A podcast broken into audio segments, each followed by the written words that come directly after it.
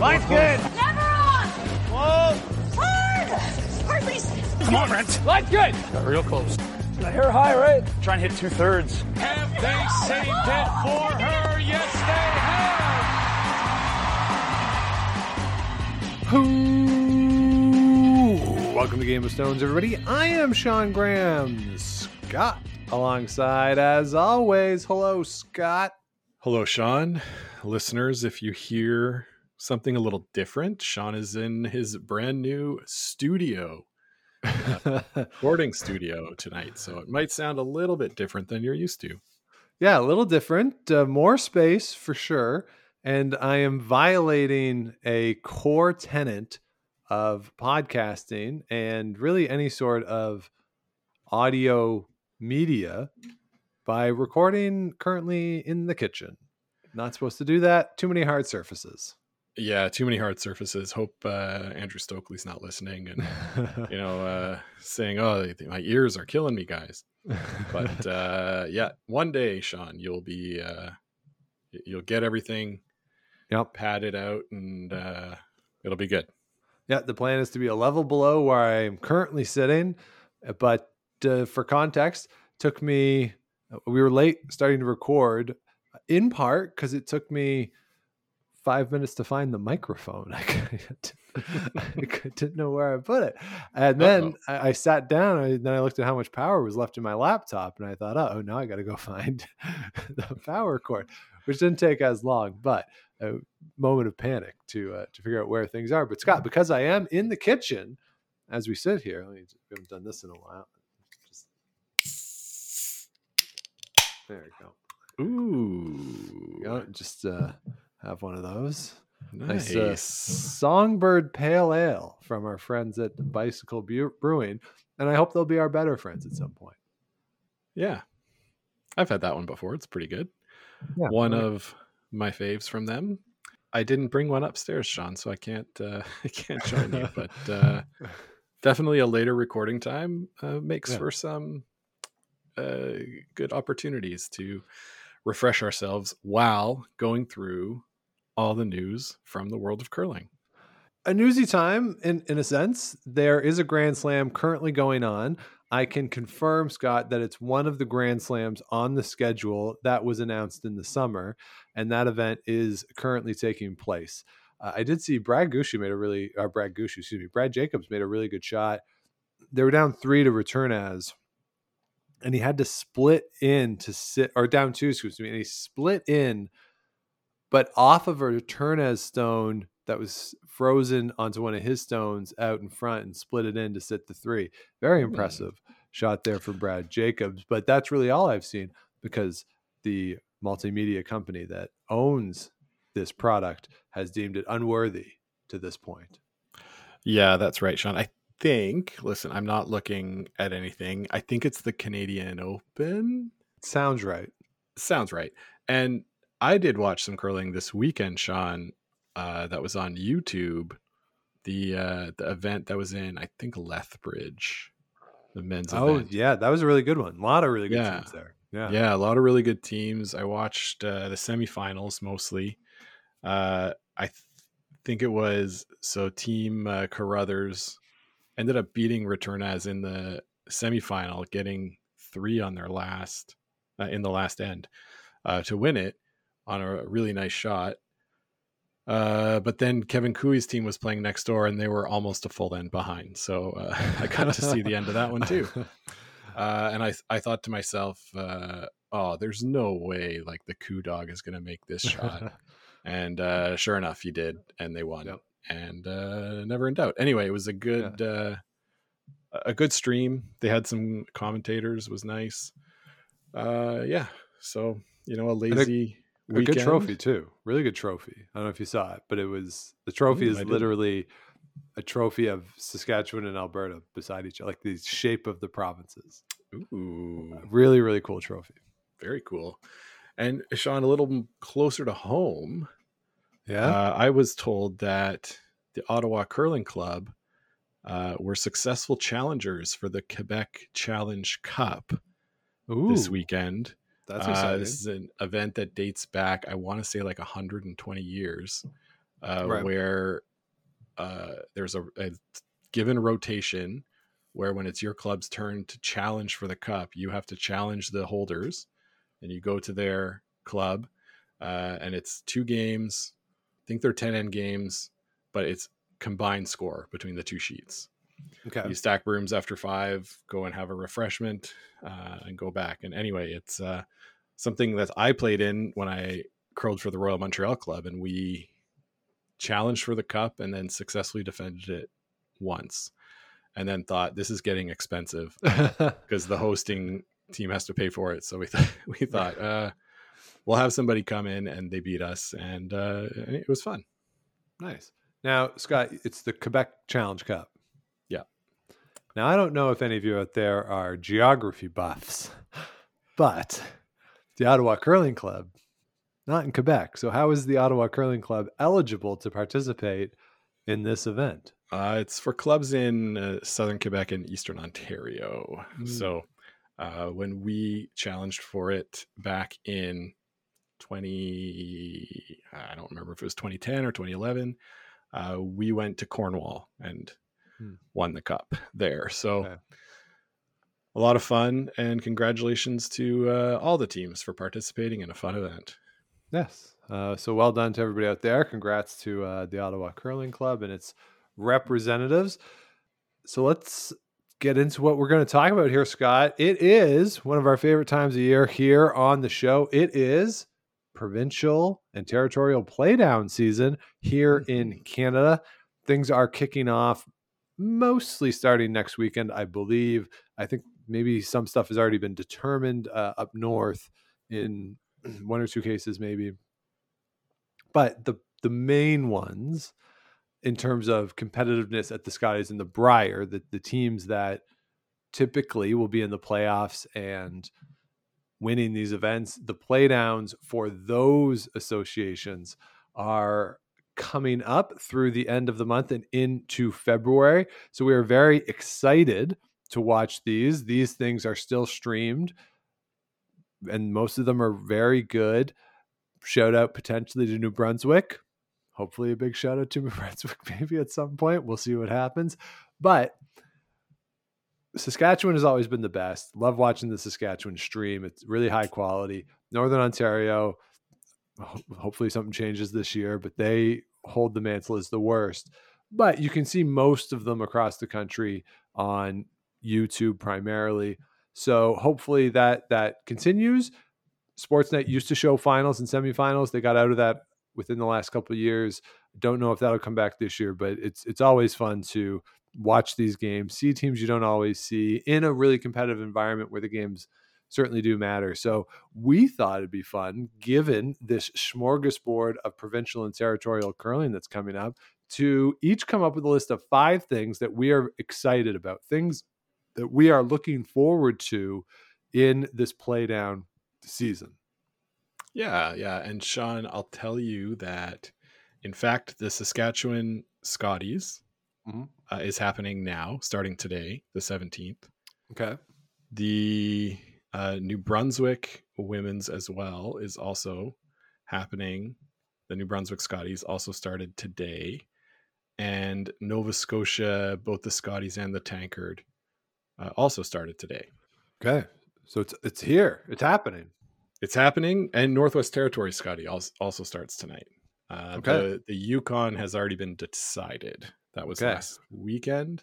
Who won? And uh, congratulations to Team Scoffin oh, nice. for both the men's and the women's. And the women's. uh, Okay. the Scoffin. Scoffin right. siblings sweep. Okay. So Thomas Scoffin and who's on the women's side? Oh, I read it this afternoon, Sean. You're Okay. uh, testing my my I am. brain power. I am. I, I don't know if uh, Scoffin has represented Yukon at the Scotties. Maybe it, it has happened.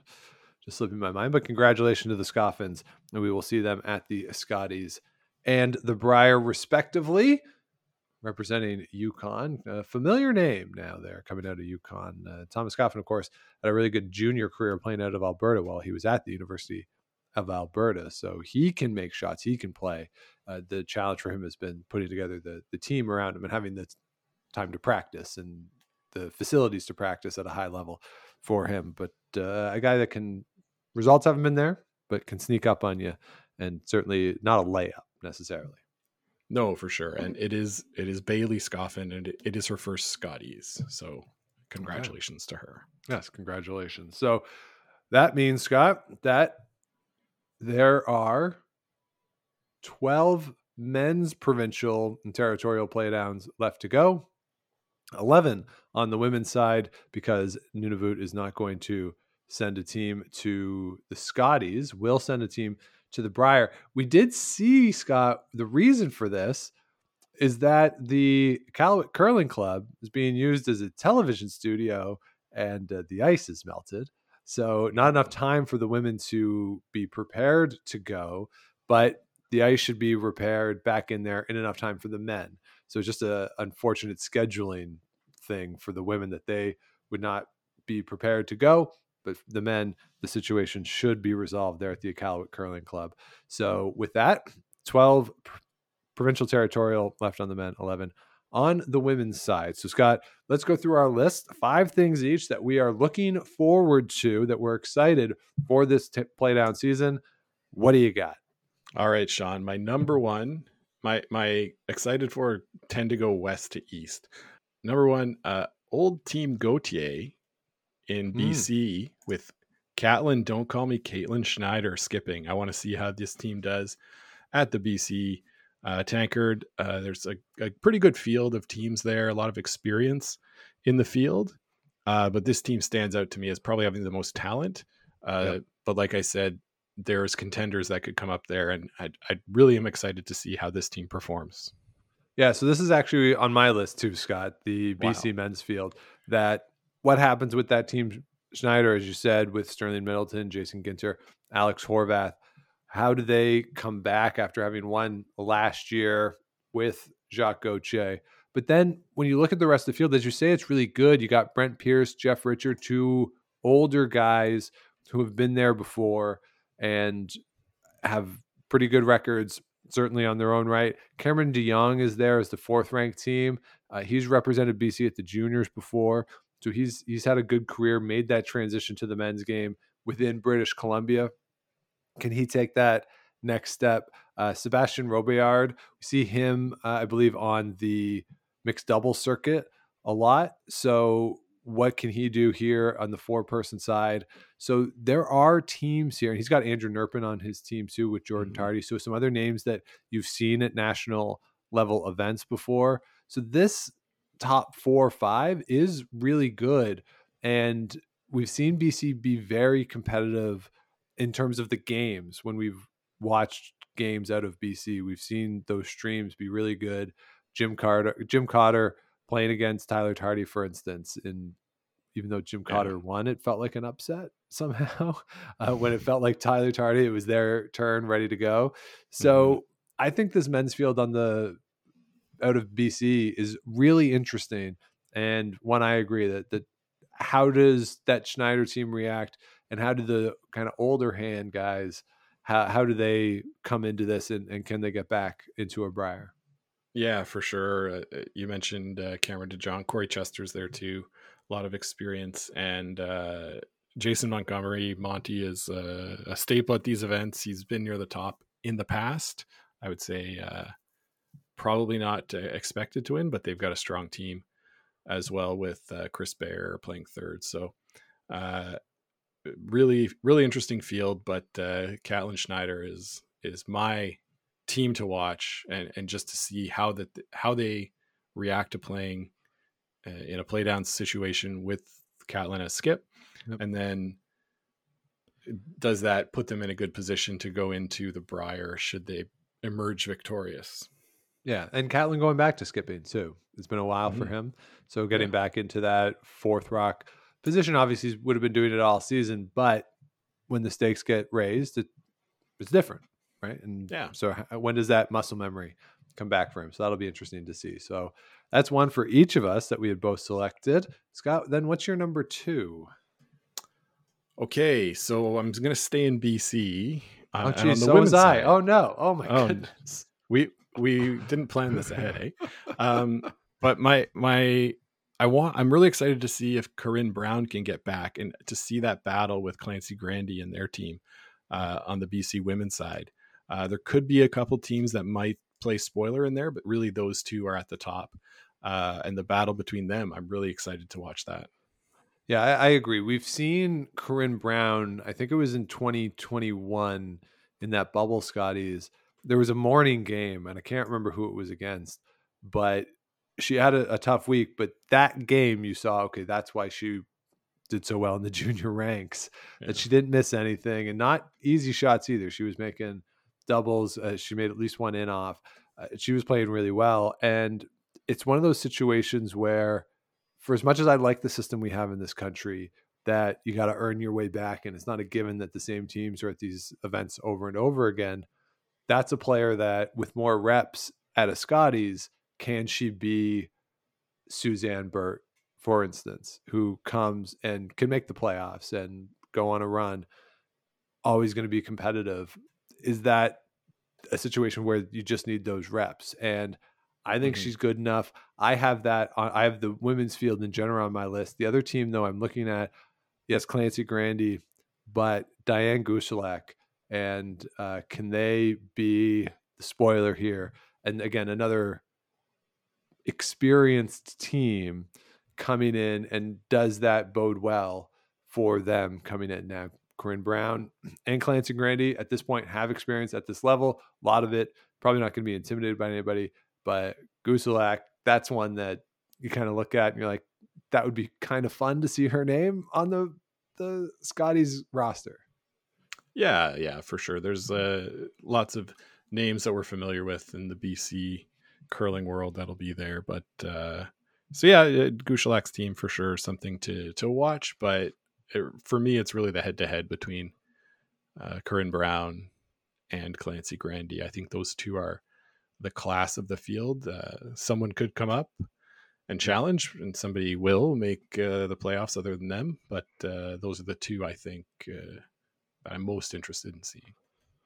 All right, so since we both had that one, we're already up to go, number, Sean? We're already up to number three. All right, so you want to go across the country. So I, I have some stuff on the prairies, but let me then jump so that we're not immediately repeating each other. Hopefully, and uh, Scott, I'm going to jump to Ontario for this. And I think that the women's field in Ontario is maybe the most intriguing one uh, across the country because Rachel Homan has one of the predetermined spots. She won her position based on CTRS points last year. Therefore, she is not in this field. And for the last few years, it's kind of felt like Rachel Homan is there. Everyone else is playing for second place. And Mm-hmm. This has been the case for a while. And I remember, I was it 2017, 2018, when Holly Duncan won. And that was a Scotties, an Ontario Scotties that took place at the same time as, or it overlapped with the Continental Cup. And I remember being in Vegas and I, I feel like we heard that Holly Duncan beat Rachel Homan in the finals. And I don't mean this as any disrespect to Holly Duncan, but the sentiment was kind of like, really? And it was it was more just that Rachel Homan had lost, more more so than anything with, to do with Holly Duncan. But it, it's been this way for a really long time now, at least a decade. Where if Rachel Homan is not Team Canada when she hasn't been, you just kind of pencil them in for Ontario. So they're not there right now. So when you look at this field, you do have Holly Duncan in it. You do have uh, Kathy Auld in it uh, Danielle Inglis, local to us, Team Ladouceur, Howard, uh, so mm-hmm. Armstrong, teams that we've seen at the Ontario Scotties multiple times year after year, but you never really gave them a chance. You didn't really pay too close attention to them because Homan took up all the oxygen. Now this field is a lot more wide open. Who's going to get that spot? Holly Duncan's done it before. Can Danielle Inglis break through? That would be really cool to see. But again, you got Auld Team Auld there. Again, that's another one that you could see back and and not really sort of sneeze at it. Ladouceur, that's it's uh, a, skip there that again mixed doubles ranks a lot that we see. So I don't know, Scott. I, I think this Ontario women's field just being so wide open makes it very interesting. Sean, we had another thing in common here because this was also on my list. Uh, the Ontario Scotties Field. Yeah, like you said, it's it's it's sort of like Newfoundland without Gushue, where like anyone can yeah. win, right? Uh, and but the I think the difference is that whoever comes out of this Ontario field is going to have a real chance at Scott at the Scotties to get into that uh, championship pool play. Uh, a lot of quality teams, and yeah, they, I, I, went to the Scotties in 2020 uh, when they were in Cornwall here in Ontario, and that was the mood around the arena. Even after, uh, I think I saw Danielle after and said, uh, like, "Oh, tough, tough game," and she's like, "Yeah, well, you know, it's hard to beat uh, home." Yeah, yeah. and uh, maybe she lost the semifinal, but in any event, it, it was like a, an air of well, inevitably, Homan Team Homan is going to win, and with that not there, you wonder if uh, there's maybe a little more pressure uh, under these pl- for these players, right? And yeah, I think it'll be really really cool to watch. Uh, I'm hoping the streams are good, and I've heard that the uh, host city is one that's near and dear to one of our friends. Yes, uh, the host city for the 2024 Ontario Men's and Women's Curling Championship because they're happening simultaneously is in Dorchester near London, Ontario. If you ever meet Steph Beckett, have the pleasure of doing so. Ask her about Dorchester; she'll tell you some stories. Uh, so, uh, yes. uh, so Steph is uh, our friend. Steph is that's local to her. So, uh, yeah, so mm-hmm. it will be exciting to see Dorchester on those streams. And I think, Scott, you mentioned, I, I think the Newfoundland comparison is good and, and, interesting. The difference, though, is that in Newfoundland and Labrador, on the men's side, when Gushue was there in the last few years before he went on this run, they were getting, from all accounts, like three or four teams signing mm-hmm. up. The people just didn't want to do it. The Scotties, Ontario Scotties, was still at least putting together a full field. So the, these teams have played in this before. So the trappings of being at the Ontario Scotties, it's not like all these teams are going out there and I had never hadn't seen a camera on the ice with them before, which yeah. I would imagine would be jarring the first time, or playing in an arena with people there and and that kind of thing. So it, it I think hopefully will create a very competitive environment, as you're saying, and maybe a little more pressure, yes, but also maybe a little more. Maybe it's changed their prep a bit. Maybe instead of, yeah. okay, yeah, we'll go practice. Like maybe a little more uh, intensity because there isn't this this sense of inevitability. For sure, for sure, and for a lot of these teams, this is sort of the opportunity that they've been waiting for, and this is what Curling Canada wanted too when making the change to the pre-qualifying teams this is to say hey like let's get more teams into playdowns let's sort of foster that mm-hmm. growth because the the carrot is there that berth into nationals uh, that would have been a foregone conclusion not to be there in most years all right, so we each had the Ontario Scotties field. We're three for three here oh, in overlap, boy, Scott. So what's uh, what's your fourth? So the the Saskatchewan Scotties, Sean. The this field is in, insanely wide open. Yep. So much experience. Uh, the live streams are are going. It starts in. It started now. Okay. No, no. It. I think it's eight thirty their time. Eight thirty their time. That's so late. I know, right? Uh, but it, don't they know, just don't they know they have multiple players in the field who are seniors? The the field is crazy. It's it's got like Sherry Anderson, uh, Nancy Martin, R- Robyn Silvernagle, yeah. uh, Michelle Englot's back, uh, yeah. skipping a team, throwing lead stones. Former world champion Amber Holland or Canadian champion Amber Holland yeah. is there. Like the the names are crazy in this event, uh, and that's before you even get into the young teams that are up and coming. So uh, just a, a stacked field, super interesting to see who's going to come out of this? Uh, will it be a steel sharpens steel kind of situation? Um, I, am really, really intrigued by who's going to come out of this uh, Saskatchewan. Yeah, so this the whole field wasn't on my list. Sherry F. Anderson was on my list, though. Okay, of things I'm in, intrigued by. She lost the semifinal last year, so Yeah. for as much as we talk about Sherry Anderson at the senior level, she is still com- very competitive here in Saskatchewan on the women's level. Uh, you, I don't think you mentioned Scott Penny Barker. Penny Barker's there too. uh, Yeah. Another skip who has represented Saskatchewan at the Scotties. So yeah, this field is just really, really good, and as you say, really wide open. Um, and you know, when you look at say Amber Holland's team, Kim Schneider is there, right? She's won Mhm. a Scotty. So you have this incredible depth of field. And I mean, when you go through it, Michelle Englot, I have a soft spot for Michelle Englot in that first time I went to a Scotties, it was in Regina and she was Team Saskatchewan. It was just after her father had passed. The event started Saturday. I think he passed Wednesday or Thursday. And for as much as Saskatchewan fans are always going to cheer and love Team Saskatchewan, it was different that week. Uh, It Mhm. just was. So, you know, I have a soft spot for Michelle Englot on that. We love, absolutely adore Sherry Anderson and Nancy Martin is great on TV. Like Yeah. this, this, it, like even if the stream wasn't the best in the country, I'd still want to watch this, and it'd still probably be my number one of where am I going because I I like all these teams and this field is very strong and very wide open, as you say. For sure. And uh, so I mentioned Michelle Englot's throwing lead stones and skipping, and Stephanie Schmidt is throwing fourth. Uh, I, I made a gif of her.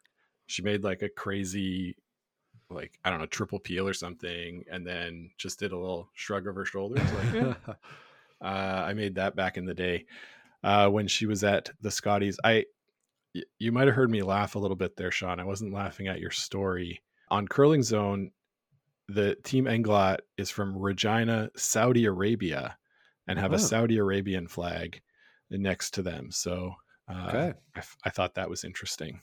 yeah, The rest of the teams all had Saskatchewan flags, but right, but not uh, not Team Englot. Okay, maybe they got some of that LIV money. who knows, Yeah. right? Who knows? One of them's a one of them's a golf pro and got some of that that LIV money. I, I don't know. Could be. And Sarah Sarah England's on on that team as well. So Yeah. the Sandra Schmirler legacy lives Yeah. on. All right, so uh, so we had some overlap on that one. Let's see if we have no overlap on this one, Scott, because this one is specific, uh, more so than a whole field. And I'm going to come back to Ontario with our Ontario bias that we have being based here, but I'm going to say Team Maluma. Uh, that is a junior team that made it into the Ontario Tankard. That's uh, Maluma, Owen Henry, Kyle Stratton, and Matt Doozer. I'm really intrigued by this team. They've played at the Canadian U18s before. They've had some success on the junior ranks. And one of the reasons I'm intrigued by them is well, one, I, at least one of them, if not two of them, have won the For the Love of Curling scholarship. It's kind of always interesting to to see those players and, and how they progress in their curling career. But for as much as the Ontario women field is wide open, the Ontario men's field, I think, is pretty wide open as well. John Epping is there. Glenn Howard is there. See what condition Team Howard is in physically. Mike Fournier, who continues his uh, retirement from two years ago, he's in the field here. So th- there are teams that you know, teams that we're familiar with. Uh, of course, the almost still defending club champion Greg Balsdon is there. Let's change that rule in some capacity for the club championship. But even though there are all those teams there, I, I want to see how this team stacks up in what is essentially their first major men's level event. I don't expect them to win by any means, but based on the early success they've had in this province, which is hard to get to national level events, I am curious to see how they do and sp- specifically how that back end reacts to what'll be more complicated ends, what'll be a need to have more attention to the angles than you have at that junior level and, and what is this initial step for them and, and how does it go Yeah, that's a really good one, Sean. It wasn't on my list, so good, good for us there. Um, but yeah, seeing how these uh, scholarship winners eventually move into the men's and women's fields uh, is a really interesting story to watch at any year uh, when it comes to uh, the playdown season. So, uh, good on you for noticing them. I, I, see they've scored a lot of points this year, also given up a lot of points, but uh, scoring a lot of points is always nature of being a young team, you know. Yeah, and it's a fun style to watch too. So, yeah. hopefully, we get to see them on a game on the stream uh, and see how things go for them that, this week. Yeah. So that was number, I think, four for me. So that's different, which means, Scott, we have something that isn't an overlap, which means you have one that I don't have. So what? Uh, what's your next one? So my next one is uh, Will Krista McCarville lose a game at the Northern Ontario Scotties? Okay, throwing some shade uh, at the rest of the field. Just yeah, well, I mean, you know, I don't think she has for many years now. There were, I think, six teams registered. Let me just double check. Uh, six teams registered, yeah, on the women's side. So it'll be around robin, then in probably a, a sort of page by to the finals. So let's say they have to play seven or eight games. Will anyone beat them? That's I, I I'm just curious to see. Yeah, I think that is a good one. I, I'm excited to see what this lineup looks like with Andrew Crawford there. One of the mm-hmm. biggest moves, if not the biggest move in Canada for last summer that we saw. And how is this going to work? We, sort of us, as people who watch mostly on TV, haven't seen it yet because just the nature of where they play, what they play in. So it, it'll be interesting to get a first look at that will they lose a game? I'll, I'll take the field and say that they won't run through undefeated if I was making a bet because that's really hard to do. Okay, well then we'll uh, we'll make that bet. I will bet that they will go undefeated. Okay. Where is it uh, this year, Scott? Where is the Northern Ontario? A gentleman's agreement. Um, where is it? That's a good question. Because that's always an interesting one where they put it, right? Like it's it's such a big geographic area, but located in terms of the teams that play primarily in two or three places that are not close to each other. So yeah, it's in, where they put it is always tough. It's in Little Current, mm. which I believe is Manitoulin Island. Okay. Putting it on the island. One, uh, unless things have changed in the last 10 years, one stoplight on your way in. And then once you're on the island, free reign. Don't worry about no lights. Don't got to time anything. Nobody got nobody's got time for that. Yeah. So yeah, it's uh, closer to Sudbury than than the Soo, but uh, okay. on Manitoulin Island. Right. So it's a long way for uh, McCarville to go. Other Thunder Bay teams, but again, when it's in Thunder Bay, it's tough for the or harder for the Sudbury Northern or North Bay teams. Yeah. So, so I will also be, uh, starting next week, Sean. Okay. I we should also just sort of note the Ontario Winter Games are scheduled, if not ongoing, for Thunder Bay, but with some of the cutbacks that Air Canada and Porter and WestJet, I think more, almost more so WestJet, but I think the other two have cut back service to Thunder Bay as well. A bunch of the sports had to cancel for the Ontario wow. Winter Games, which is unfortunate for all those athletes, those participants. And those who were participating, I think the organizers were able to secure some seats on flights and I think even a couple charter flights or uh, getting Air Canada and, and Porter to agree to run a, a, few extra routes to, to Thunder Bay. So wow. that, that's sort of tough to see. You hate to see that, that, you know, it was awarded before the WestJet reoriented their services to the West. But that's one of those ones where when people get mad at Ontario for having two associations, one of the reasons why. Uh, it has two mm-hmm. associations. Uh, the just the the challenge of transportation. Not that those things don't exist in other provinces. Like I'm not not saying that at all. Like if you live in northern Manitoba and want to play in the playdowns, like yeah, I get it. But it it does present certain geographic challenges. So just uh, hopefully everyone who's going to North, uh, North, I keep saying North Bay for Thunder Bay for those Ontario Winter Games. Hopefully it goes off well for those who uh, who can participate. Here, here. All right, what do you uh, Scott. My uh, my fifth one here. I'm curious to see how the CTRS points affect our perception or how the CTRS points affect the events themselves. So on the women's side right now, the top three CTRS teams are in. Rachel Homan, Jennifer Jones on CTRS points from last year, Kerri Einarson as your defending champion, and then Kaitlyn Lawes. So Kaitlyn Lawes, I don't think can be caught at this point. She is 36 points ahead of Selena Sturmay. I don't think there's enough time between now and the selection for Selena Sturmay to make up those points unless she wins Alberta. And if she wins Alberta, she don't need no points. So I don't think yeah. there is a way for Selena Sturmay to catch up.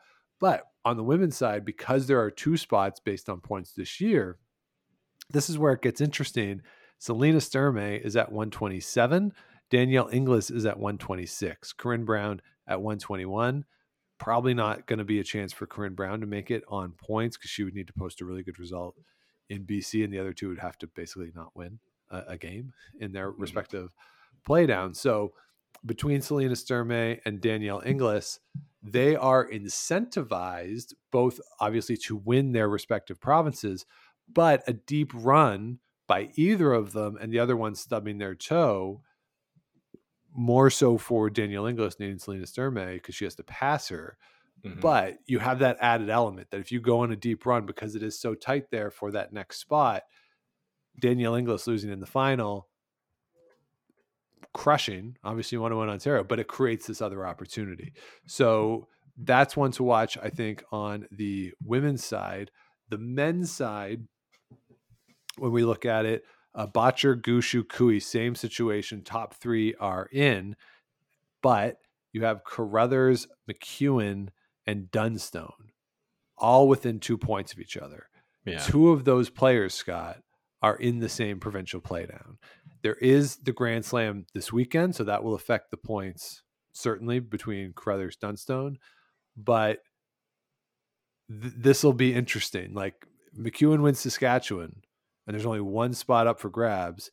Either Carruthers or Dunstone isn't getting in, and if somebody else happens to win Manitoba, whoever goes deep, like I don't know, like th- this whole scenario and keeping tabs on it that'll be interesting to see because these teams are so closely clustered. Yeah, they, they really are closely clustered on uh, on the men's side with those final three. Uh, Kevin Koe is playing in the playdowns, so he he was not a pre-qualified. Oh, excuse me, Dunstone is in. I believe Matt. Excuse Dunstone me, my apologies. Yes, Dunstone is in. Yeah, so Kevin Koe, you can assume has that first or, or that uh, spot locked up, right? because there's only the one. Yeah, the so he's side. got it. Yeah.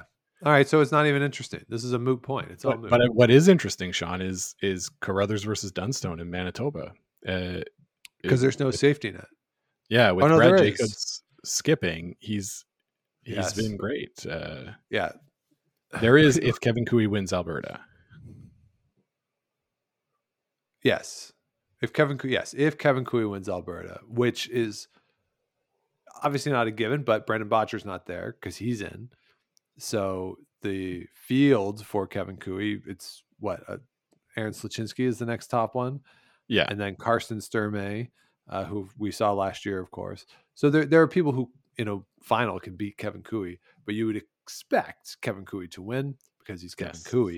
And how interesting, those would it be if you have a scenario there in Manitoba for Reid Carruthers, where you know you're in the final against, say, Ryan Wiebe, next ranked uh, Manitoba team, and and that's it's this, it is an interesting dynamic. I do like that the teams that are already selected aren't playing in it, whereas yeah. like last year you had that Bottcher Koe game that you're like doesn't Meant nothing, really, doesn't really matter. Like yeah. you don't have a situation where Dunstone's there and is like, well, it's the final, but well, Reid, I like you. Like, I'll... oh no, all of my rocks went into the boards. Oh no, right? So like, yeah, uh, it does uh, it does add some pressure to it. So that uh, Reid Carruthers team, you're right, with Brad Jacobs skipping, I like that change. We'll yeah. see it a little bit more this weekend on the Slam, but that that's a fun one to watch. And yeah, just seeing how these CTRS points affect the play and keeping tabs on it. It'll be fun to watch. Yeah, they they've been on fire lately, and Sean, we might have to update our uh, Brad Jacobs career retrospective to add the Yeah. next chapter. Uh, a lot of good feedback on that episode, by the way. Uh, Yeah. Good idea with it. And uh, thanks to everybody for listening. All right. So that was my fifth. Scott, what do you got as your fifth? Oh, let me open my uh, notepad here.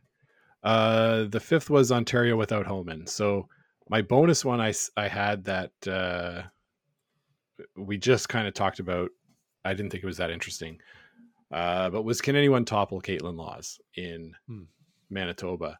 Like you said, she doesn't have to win uh, to get into the Scotties, but I'm I'm I know how much winning provincials means to her and that team uh, especially uh, winning that Manitoba championship. So they'll be they'll be going for it. But is there anyone in the field you think that can beat her? I, I like Kate Cameron.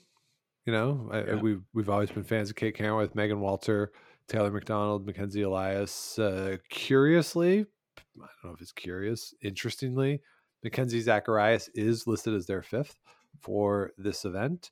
Uh, so that would probably be the biggest one when we're looking at the field. There's some names here that you will recognize from Manitoba playdowns in the past. Jolene Campbell from Saskatchewan. She's over there in Manitoba now playing with Abby Ackland.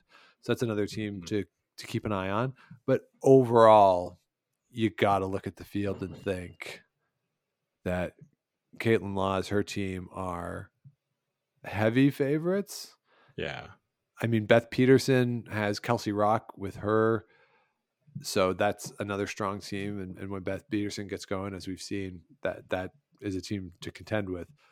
But it's kind of like Kaitlyn Lawes is is A and everyone else is, if you want to say AA or, you know, B, like, but, Yeah. you know, it's a field where they're not going to just show up and win. They're going to have to earn it. They are, but they're uh, heavy favorites, like you said. So Yeah. that was my uh, last one on my list. So, uh, do you want to run them down? I didn't write all of yours down. I didn't write all mine down either. Oh, okay. You just So we so going across the country, we did talk about British Columbia, both the men's and the women's side. On the men's side, looking at that former Tyler Tardi, former Jock Gauthier team, now skipped by Catlin Schneider. On the women's side, Corryn Brown, Clancy Grandy. Who's going to emerge there? Both those fields, uh, it feels like this almost changing of a guard moment out there in British Columbia. We're both very excited about the Saskatchewan on the women's side, the Scotties there, Sherry Anderson, amongst many other former national and provincial champions who are competing. That'll be a lot of fun to see. The Ontario Scotties wide open with no Rachel Homan. Team Maluma on the men's side in Ontario. Very excited to see what happens there.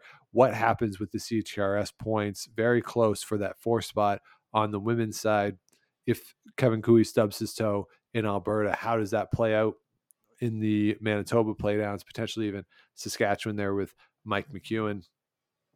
And I would say just generally, we didn't really talk about it, Scott, but those East Coast ones are always fun to watch too. Those are teams that are not going to get in on CTRS points. They're not teams on average, uh, with a couple exceptions, that spiel broadly in Central and Western Canada. So it's always fun when we see the teams that we really only see at this time of year. So Mhm. Jimmy the Kid, for instance, right? Like th- th- those sorts of teams where they come out, and uh, I- I'm always excited to see them. So, I mean, For I wish. Jamie, I wish Jamie Murphy was there, but you know, w- th- these are the hands that we are dealt here, the cards we are dealt, or uh, our team Smith there in PEI. They're always fun to see. So, uh, and, and I think Newfoundland, as always, is very interesting when Brad Gushue's not there. I looked up Scott. I think uh, Colin Thomas. Uh, the field wasn't available on the Newfoundland Labrador curling site on the men's side, but Colin Thomas, who lost in 2021 in in just the most heart wrenching, crushing way you could lose a provincial final. I I really want him to win one at some point. I really do. I just it it he he just had to put it in the house. Just put it in the house, and you're the provincial champion. He missed, and they go to the twelfth end, and and he loses to Greg Smith. And we love Greg Smith. Never going to object to Greg Smith at a Brier, but I I really think Colin I, I just he, that redemption story. Uh, so if they're in, if they're, I, I, don't know. Again, the field's not out yet, but that's one to keep an eye on potentially as well. But so yeah, a lot of subplots here across the country as we enter in to the play down season. For sure, and and I'm interested to hear what other people think. You know, uh, if you're following a, a cool story in your province or territory and and want to tell us about it, uh, please reach out. Uh, I'm happy to hear about it, and I'm happy to dig in a little bit more uh, because this is a fun time of year when, in theory, Sean, anybody can win the Canadian Championship. Yes, and become the represent representative at the Worlds. Yeah. Like that's pretty cool. Yeah. So hope some of the only eternal. Uh, some of the only players who are not currently eligible are you and I. Well, only because we didn't enter, but we could be eligible. We could have. We could have entered. Yeah, that's true. Uh, so yeah, and a, a, cool thing about the provincials being streamed mostly now on on YouTube is no geo block, as far as I know. So doesn't matter where you are. You want to watch some Canadian provincial curling, should be available to you. And yeah. uh, we'll see. We'll we'll watch. We'll talk about the streams too, which are good streams. Northern Ontario picks up their game, that'd be great. The rest of the provinces are pretty good at this point.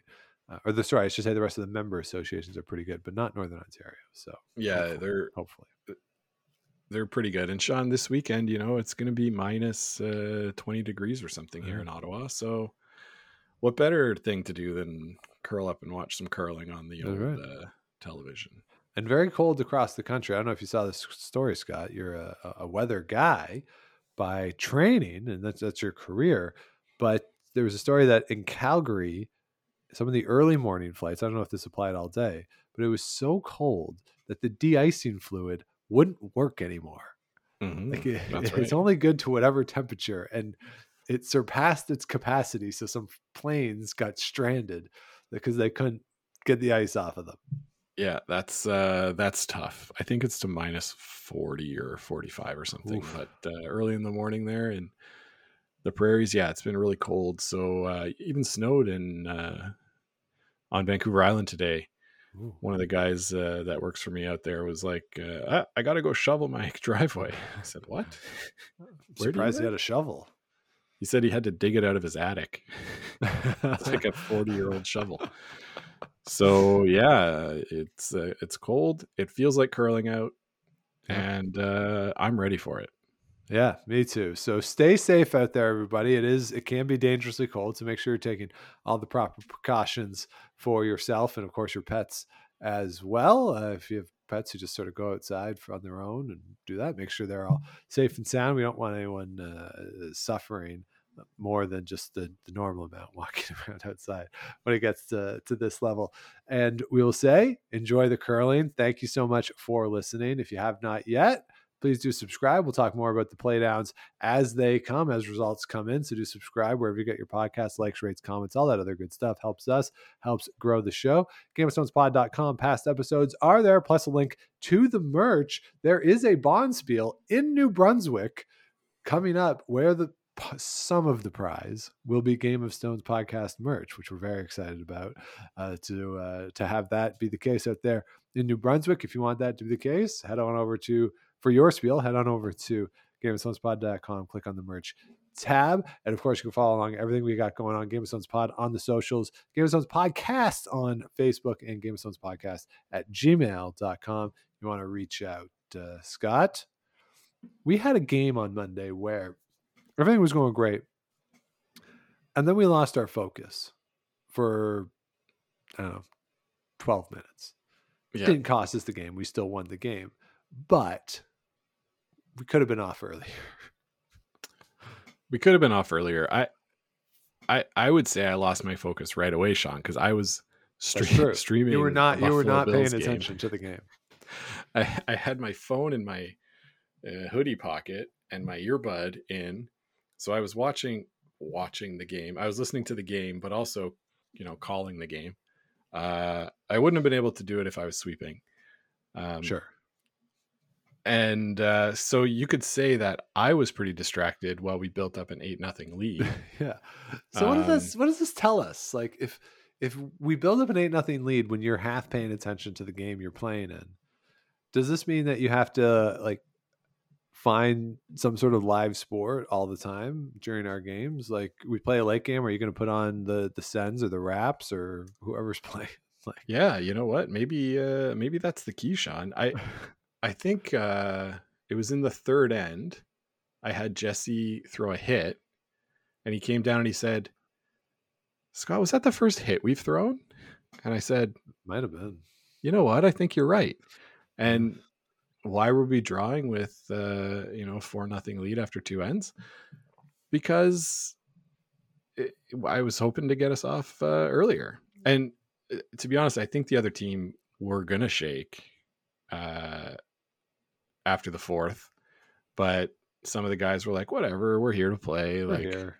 yeah, we're here, whatever. Yeah. So I, I said Uh, to Jesse that if it was March, they would have shook. Probably, yeah. Something happens late in the season where, what, we're down one in the one end left. We have the hammer. Nah, we're good. Yeah, no, it was a, a good game, well played by uh, everyone in front of me. I think I played uh, pretty well too, so a good, good recipe for success. Yeah, absolutely. And even, even the end where we lost focus, if on the third's last one, our third's last one, if we sneak it by a guard, we're in position to score three or four. Yeah, and it it so like oh, it was so close, uh, so close to making it. So ah, I didn't eat before the game. If I had, if I had, you know, yeah, had some, you would have I had, that much more energy. yeah, gotten it by. So, uh, so yeah, so it's uh, an interesting, uh, fun start to the new calendar year for us. Hope the same is for you out there, for all of you who are playing, and if not, hope you enjoy all the curling going on. Slam going on this weekend, provincial playdowns starting up and getting into full swing. We'll be along for the ride with you the whole way. So until we chat again, keep those brooms on the ice and don't dump that intern. Make the final